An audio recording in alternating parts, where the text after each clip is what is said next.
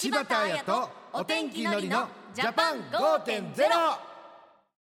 柴田彩です。お天気のりです。私たちの暮らしに役立つ情報や気になる話題を取り上げる柴田彩とお天気のりのジャパン5.0今日のテーマは地域企業のニーズに対応する人材マッチングについてなんですけど、はい。マッチングといえば？そうですね。マッチングって聞くとやっぱりあの、江戸晴美さんのねこのマッチングぐらいしか僕は おちょっと今は出てこないですね。懐かしいですね。これでも振り絞ったボケですよ。さあ今日はですね、はい。その人材マッチングしかも地域企業のニーズに対応するってどういうこと？を一緒に学んでいきましょう。はい。柴田彩とお天気のりのジャパン5.0明日の暮らしをわかりやすく内閣府政府広報の提供でお送りします今日のテーマは地域企業のニーズに対応する人材マッチングです。ゲストをお迎えしています。内閣官房町人仕事創生本部事務局企画官の笹尾和弘さんです。笹尾さんよろしくお願いします。よろしくお願いしよろます。しくお願いします。人や物が東京に一極集中しているというのはもう昔からよく言われていますが、その地域企業が抱える課題についても教えていただけますか？はい。人手不足や後継者の問題、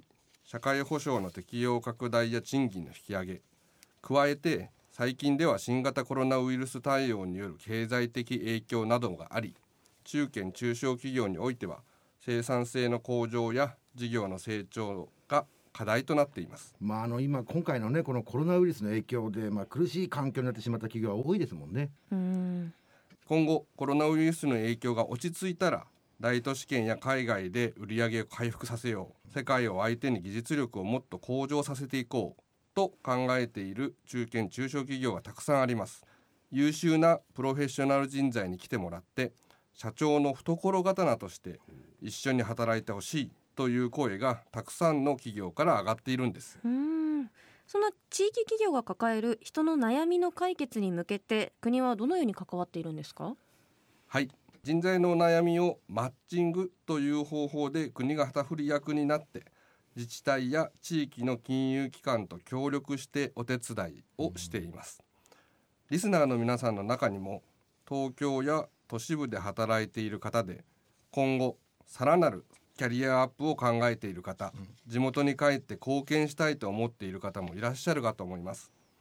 地域企業では優秀でやる気のある人材を求めていることを知っていただきたいんです。まああの地元ならねあんまり心配はないかもしれないんですけども、これ初めてのねこの土地に住居を移して働くとなると少しこのハードルが高いと思うんですけどねうん。その点はいかがですかね？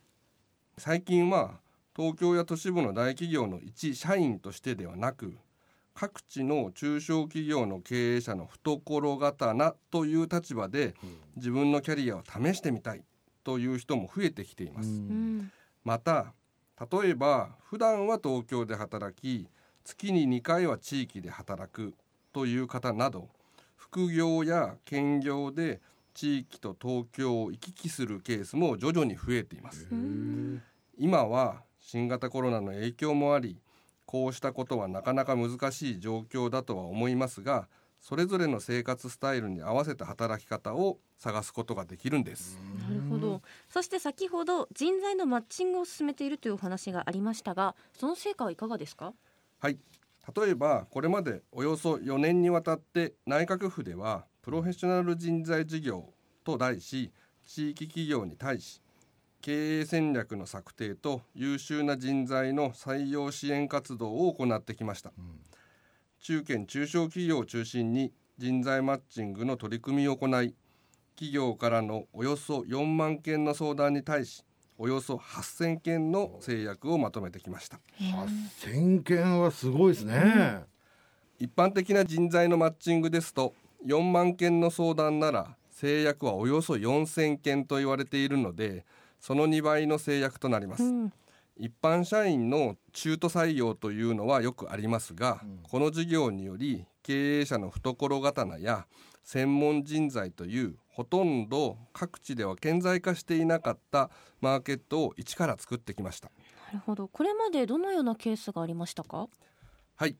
例えばですが関東の大手鉄道会社勤務で直近は F 長を務めるなど現役で活躍されていた方が九州のバス会社に転職したケースがあります。九州にゆかりのなかったこの方は地域の足を支える鉄道会社を再生するため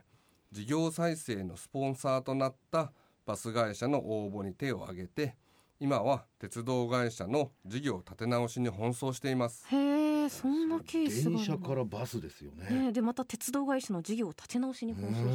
ん。すごい経歴だ町人仕事創生本部では今後はどのようなことに取り組んでいくんですか？初めての試みになりますが先導的人材マッチング事業といってマッチングが制約となった場合支援した地域金融機関そして連携して求職者を探した人材紹介会社などにいわば成功報酬として補助金を交付します、うん。かっこいいじゃないですかね、成功報酬っていうね。この国からこの成功報酬がもらえるものなんですね。はい。地域金融機関は地域の中堅中小企業の実情を分かっていますし人材紹介会社は人を探すことが得意です。両者がコラボすることで新しいパワーが生まれると思います。はあそういうもんなんですね。じゃああの例えばですけどねこういうことなんですかね、あのとあるこれ地域にですね、うん。これステーキレストランを経営する、うん。じゃあお天気グループという、ね、企業がありました。でのり社長はですね、うん。このなかなかレストランのこの売り上げが伸びず、うん。これいろいろ試してもねうまくいかないんですよ、うん。でねこの自分の懐刀として働いてくれる優秀でやる気のある人がいれば、うん。お給料ももちろんねしっかり出しますけどただねそんな人なかなか見つかんないしな。うちには来てくんないよなってこう悩んでました。なるほど。それでですよ、うん。こののり社長が自分の懐刀となる人を求めていることを聞いたね地元銀行の支店長は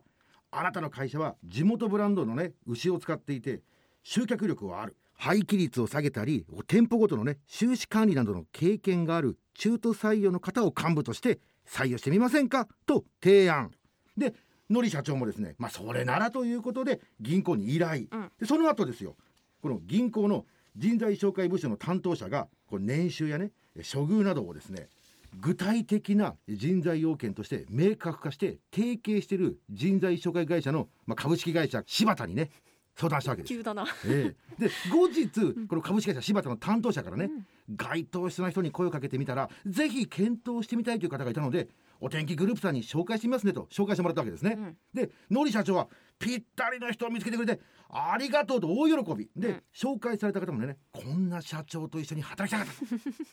両者ともにハッピーとなった場合にこのお天気グループのこの課題解決に貢献したこの銀行が株式会社柴田の連携のもと補助金をもらえてハッピーエンドという感じですか？はいそういうことになります、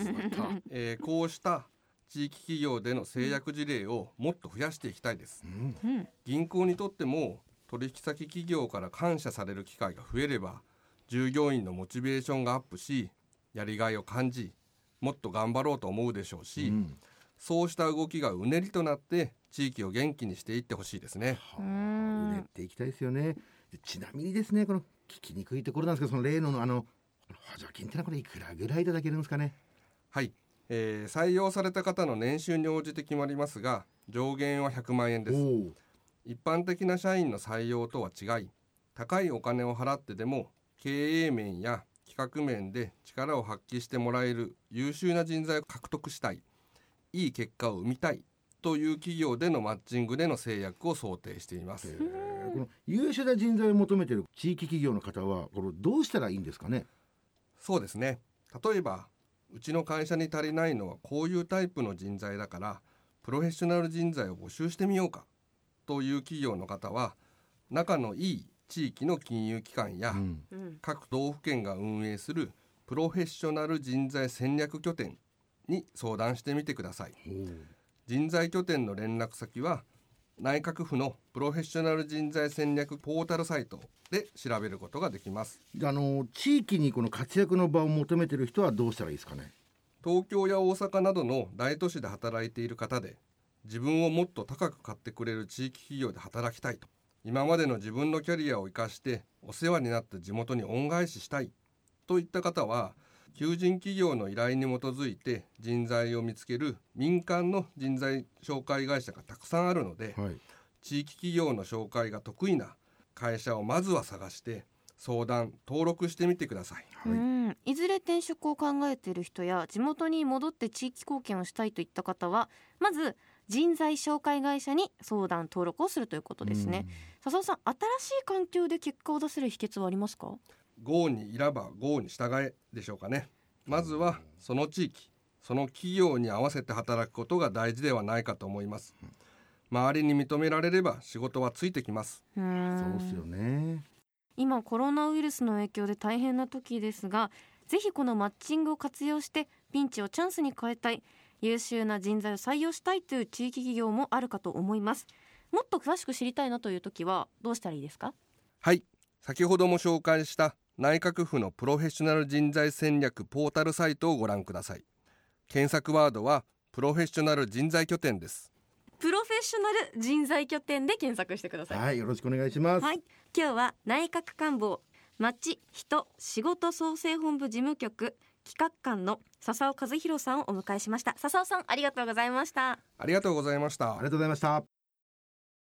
今日は地域企業のニーズに対応する人材マッチングというテーマでお送りしましたが、い。のりさんいかがでした？あの生活スタイルに合わせてこの働き方ができるっていうのがすごくいいなと思いましたし、でまあ何よりねこの多くの企業がより活性化してほしい、うん。そしてさらにですよこのお天気を営業で使ってほしいっていうね もちろんうん。事務所は通します。大事大事。はい。私もこの仕事をしていると、うん。やっぱちょっと新しいことに挑戦したいなって思うことってあるじゃないですか、うん。現状を変えたいって思う人ってうん予想以上に多いんじゃないかなと思って、うん。その背中をポンと押す素敵なシステムだなと私は思いました。はい。次回は新型コロナウイルスの影響下でのドメスティックバイオレンスについてお送りします。外出自粛や仕事の不安などから家庭内で大変な思いをされている方がいます、うん。このことを多くの方に知っていただきたいと思います、はい。それではここまでは柴田彩とお天気のりのジャパン5.0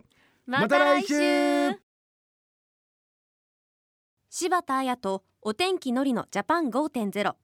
明日の暮らしをわかりやすく内閣府政府広報の提供でお送りしました